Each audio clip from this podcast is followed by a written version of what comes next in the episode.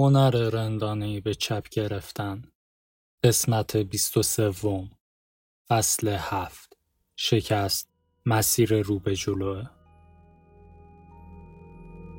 وقتی این رو بهتون میگم واقعا از ته دلم میاد. من خوش شانس بودم. سال 2007 فارغ تحصیل شدم. عدل همون زمانی که دلار سقوط کرد و رکود اقتصادی بزرگ دامنگیر آمریکا شده بود. اومدم وارد بازاری بشم که داشت بدترین روزهاش رو در 18 سال اخیر تجربه میکرد.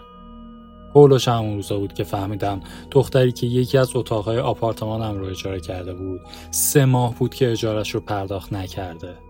وقتی به روش آوردم زد زیر گریه و رفت و غیبش زد. از این بهتر نمیشد. من و همخونم مجبور بودیم اجاره اون رو هم بدیم. خداحافظ قلک عزیزم. تا 6 ماه بعدش خونه یکی از دوستام روی کاناپش زندگی می‌کردم. آگهی‌های عجیب و غریب مشاغل رو ورق می‌زدم و نهایت تلاشم رو می‌کردم که با کمترین بدهکاری ممکن این روزها رو بگذرونم تا یک کار واقعی پیدا کنم. میگم خوش شانس بودم چون وقتی وارد دنیای آدم بزرگا شدم یک شکست تمام عیار بودم. از ته شروع کردم. و این بزرگترین ترس خیلی از آدم هاست تو مسیر زندگی. وقتی که میخوان کسب و کار جدیدی رو شروع کنن یا مسیر شغلیشون رو تغییر بدن یا از یک شغل داغون استعفا بدن. و من همین که وارد شدم دم در این رو تجربه کردم. اوضاع فقط میتونست بهتر بشه. پس آره دیگه خوش شانس بودم. وقتی روی یک خوشخواب رنگ پریده بوگندو دراز کشیدی و داری سکه هات رو میشماری که بفهمی آیا این هفته میتونی از مکدونالد تغذیه کنی یا نه و همزمان 20 تا رزومه رو فرستادی و جوابی دریافت نکردی، اون موقع شروع کردن یک وبلاگ و کسب و کار اینترنتی احمقانه خیلی هم ایده ترسناکی به نظر نمیرسه. اگه هر پروژه‌ای که شروع می‌کردم شکست می‌خورد، اگه هر پستی که می‌نوشتم خونده نمی‌شد، تنها اتفاقی که میافتاد این بود که من برمیگشتم همون جایی که شروع کرده بودم. پس با خودم گفتم چرا امتحانش نکنم. خود شکست یک مفهوم نسبیه. اگه معیار من این بود که یک آنارشیست کمونیست انقلابی بشم، اون وقت ناتوانی من در کسب درآمد بین سالهای 2007 تا 2008 یک موفقیت بزرگ به حساب می اومد. ولی اگه مثل بیشتر آدم‌ها معیارم این بود که یک شغل درست و حسابی و جدی پیدا کنم که بتونه مخارج زندگیم رو بده و قبض‌هام رو پرداخت کنه، یک شکست غم‌انگیز محسوب می‌شدم. من توی خانواده مرفه به دنیا اومدم. پول هیچ وقت مسئله‌ای نبود. ولی لازم بدونید که من در خانواده مرفه به دنیا اومدم که پول اغلب برای تفره رفتن از مشکلات استفاده میشد و نه حل مشکلات. و ایزن خوش شانس بودم چون این درس نکم به هم یاد داد که پول در آوردن به خودی خود معیار تخمی برای من و زندگیم به حساب میاد. چون میتونی کلی پول در بیاری ولی احساس بدبختی کنی. همونطور که ممکنه ورشکسته و بی پول باشی ولی خوشحال و راضی. در نتیجه چرا از پول به عنوان معیاری برای سنجش عزت نفسم استفاده کنم؟ عوضش ارزشی که برای خودم انتخاب کردم چیز دیگه‌ای بود. آزادی، خودمختاری و استقلال رو انتخاب کردم. این ایده که یک کارآفرین باشم همیشه برام جذاب بود. چون متنفرم از این که بهم بگن چی کار بکن یا چی کار نکن و همیشه ترجیح دادم کارها رو اونجور که خودم دوست دارم انجام بدم. ایده راه اندازی یک کسب و کار اینترنتی خیلی به مزاجم سازگار اومد چون میتونستم هر جا و هر وقت که دلم میخواد کار کنم. از خودم یک سوال ساده پرسیدم. کدوم رو ترجیح میدی؟ پول خوبی در بیاری و مشغول به کاری بشی که ازش متنفری یا اینکه با این کسب و کار اینترنتی بازی کنی و یه مدت فقیر باشی؟ جواب برای من خیلی واضح بود. دومی. بعدش از خودم پرسیدم اگه این رو امتحان کنم و بعد از چند سال شکست بخورم و مجبور شم برم سر کار، آیا چیزی رو از دست دادم؟ جواب منفی بود. به جای اینکه یک جوان فقیر بیکار 22 ساله باشم که هیچ سابقه کاری نداره، میشم یک بیکار فقیر 25 ساله که هیچ سابقه کاری نداره. و خب با انتخاب این ارزش دنبال نکردن پروژه خودم یک شکست محسوب میشد. نه پول نداشتم، نه اینکه بخوام رو کاناپه دوستا یا خانوادم بخوابم، که البته 2 سال بعدش رو اینجوری گذروندم و نه یک رزومه خالی. وقتی پیکاسو مرد سال خورده‌ای بود، پشت میز کافه‌ای تو اسپانیا نشسته بود و داشت روی دستمال کاغذی استفاده شده‌ای خط خطی می‌کرد. با خونسردی و بی‌اعتنایی خاصی داشت هر چیزی که در اون لحظه به ذهن و قلمش میومد رو می‌کشید. یه جورایی مثل آلت‌های تناسلی که بچه‌های دبیرستانی روی در و دیوار دستشویی می‌کشن. با این تفاوت که پیکاسو بود.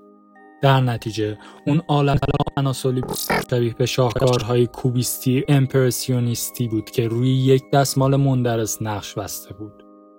بگذاریم. یه زن پشت میز بغلیش نشسته بود و با حیرت خاصی داشت پیکاسو رو نگاه میکرد.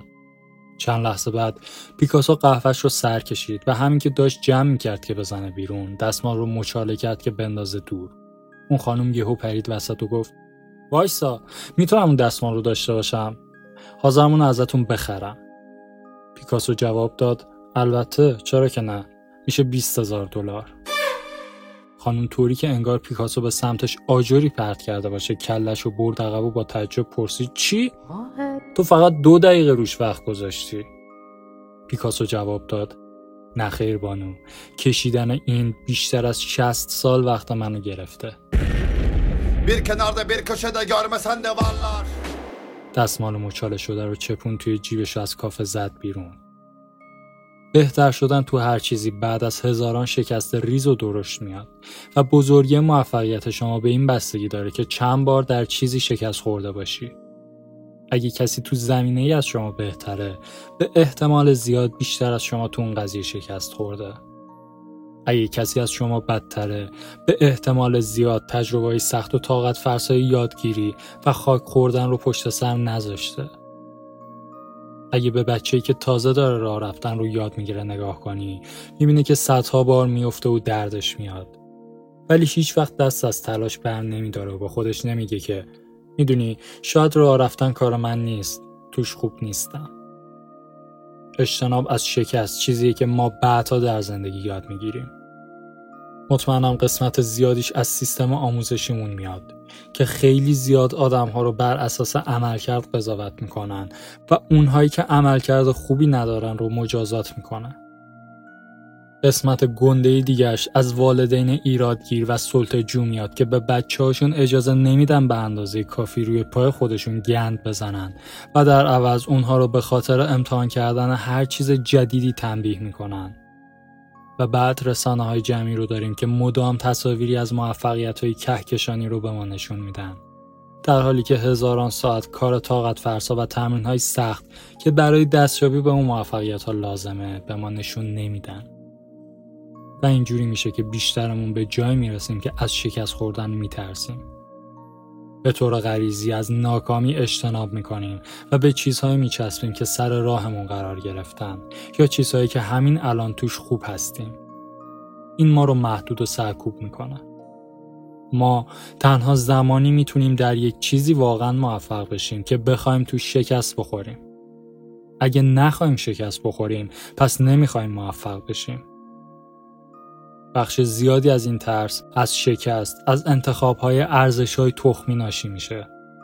برای مثال، اگه من خودم رو بر اساس این ارزش بسنجم که کاری کنم هر کسی که ملاقات میکنم از من خوشش بیاد، اضطراب سراسر وجودم رو فرا میگیره، چون شکست خوردن من 100% توسط کنش‌های دیگران تعریف میشه، نه توسط کنش‌های خودم.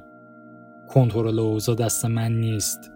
در نتیجه عزت نفس من در گروه قضاوت‌های دیگرانه، در حالی که اگه این معیار رو برای خودم انتخاب کنم، یعنی زندگی اجتماعی رو بهتر کنم، اون وقت میتونم برای ارزشی که دارم، یعنی روابط خوب با دیگران تلاش کنم، صرف نظر از اینکه بقیه چجوری به واکنش نشون میدن.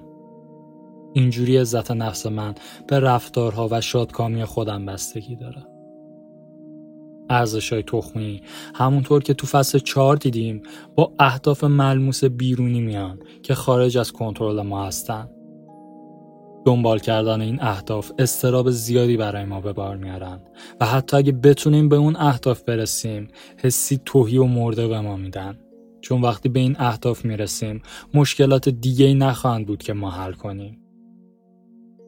چیزی مثل خودم رو صادقانه برای دیگران ابراز کنم که یک معیار برای ارزش صداقت هست، هیچ وقت کاملا تموم نمیشه. مشکلیه که مرتباً باید باش درگیر شد. هر مکالمه جدید، هر رابطه جدید، چالش‌ها و فرصت‌های جدیدی برای ابراز صادقانه خویشتن با خودش میاره. این ارزش یک فرایند همیشگیه که در مقابل کمال ایستادگی میکنه. اگه معیارت برای ارزش موفقیت بر اساس استانداردهای دنیای لاکچری این باشه که یک ماشین و خونه قشنگ بخری و 20 سال از زندگیت رو صرف رسیدن بهش بکنی، وقتی بهش میرسی اون معیار چیز بیشتری نداره که بهت بده. حالا وقتشه که به بحران میانسالی سلامی عرض کنی، چون مشکلی که تمام عمر تو رو تا اینجا کشوند ازت گرفته شده. جای دیگه‌ای برای ادامه رشد و بهتر شدن نمیشناسی و رشد همون چیزیه که خوشبختی میاره، نه یک لیست بلند بالا از دستاوردهای الکی. اگه اینجوری بهش نگاه کنیم، اهداف اونجور که به طور سنتی تعریف شده، یعنی فارغ التحصیل شدن از دانشگاه، خرید یک خونه کنار دریاچه، 15 کیلو کم کردن، در مقدار خوشبختی که میتونن در زندگی برامون خلق کنن یه چیزی کم دارن. آره، ممکنه که برای دنبال کردن یک سری مزیت‌های آنی و کوتاه مدت خوب باشن، ولی به عنوان راهنمای مسیر کلی زندگی ریدن. پیکاسو تو تمام طول عمرش پرکار موند. عمرش به 90 رسید و تا سالهای آخر زندگی به خلق هنر مشغول بود. اگه هدفش مشهور شو یا از دنیای هنر کلی پول به جیب بزن یا 1000 تا نقاشی بکش بود، یه جایی از زندگی دست از کار میکشید. زیر بار اضطراب و خود تردیدی خم میشد. احتمالاً توی کارش بهتر نمیشد و دهه پشت دهه این همه کار خلق نمیکرد و این همه دست به نوآوری نمیزد. دلیل موفقیت پیکاسو دقیقاً همون دلیلیه که یک پیرمرد با خوشحالی روی دستمال‌های کافه خط خطی میکنه. ارزشی که پیکاسو عمیقاً بهش پایبند بود، خیلی ساده و متواضع بود و البته بی پایان. و اون ارزش ابراز صادقانه بود و همین بود که اون دستمال رو اینقدر با ارزش میکرد.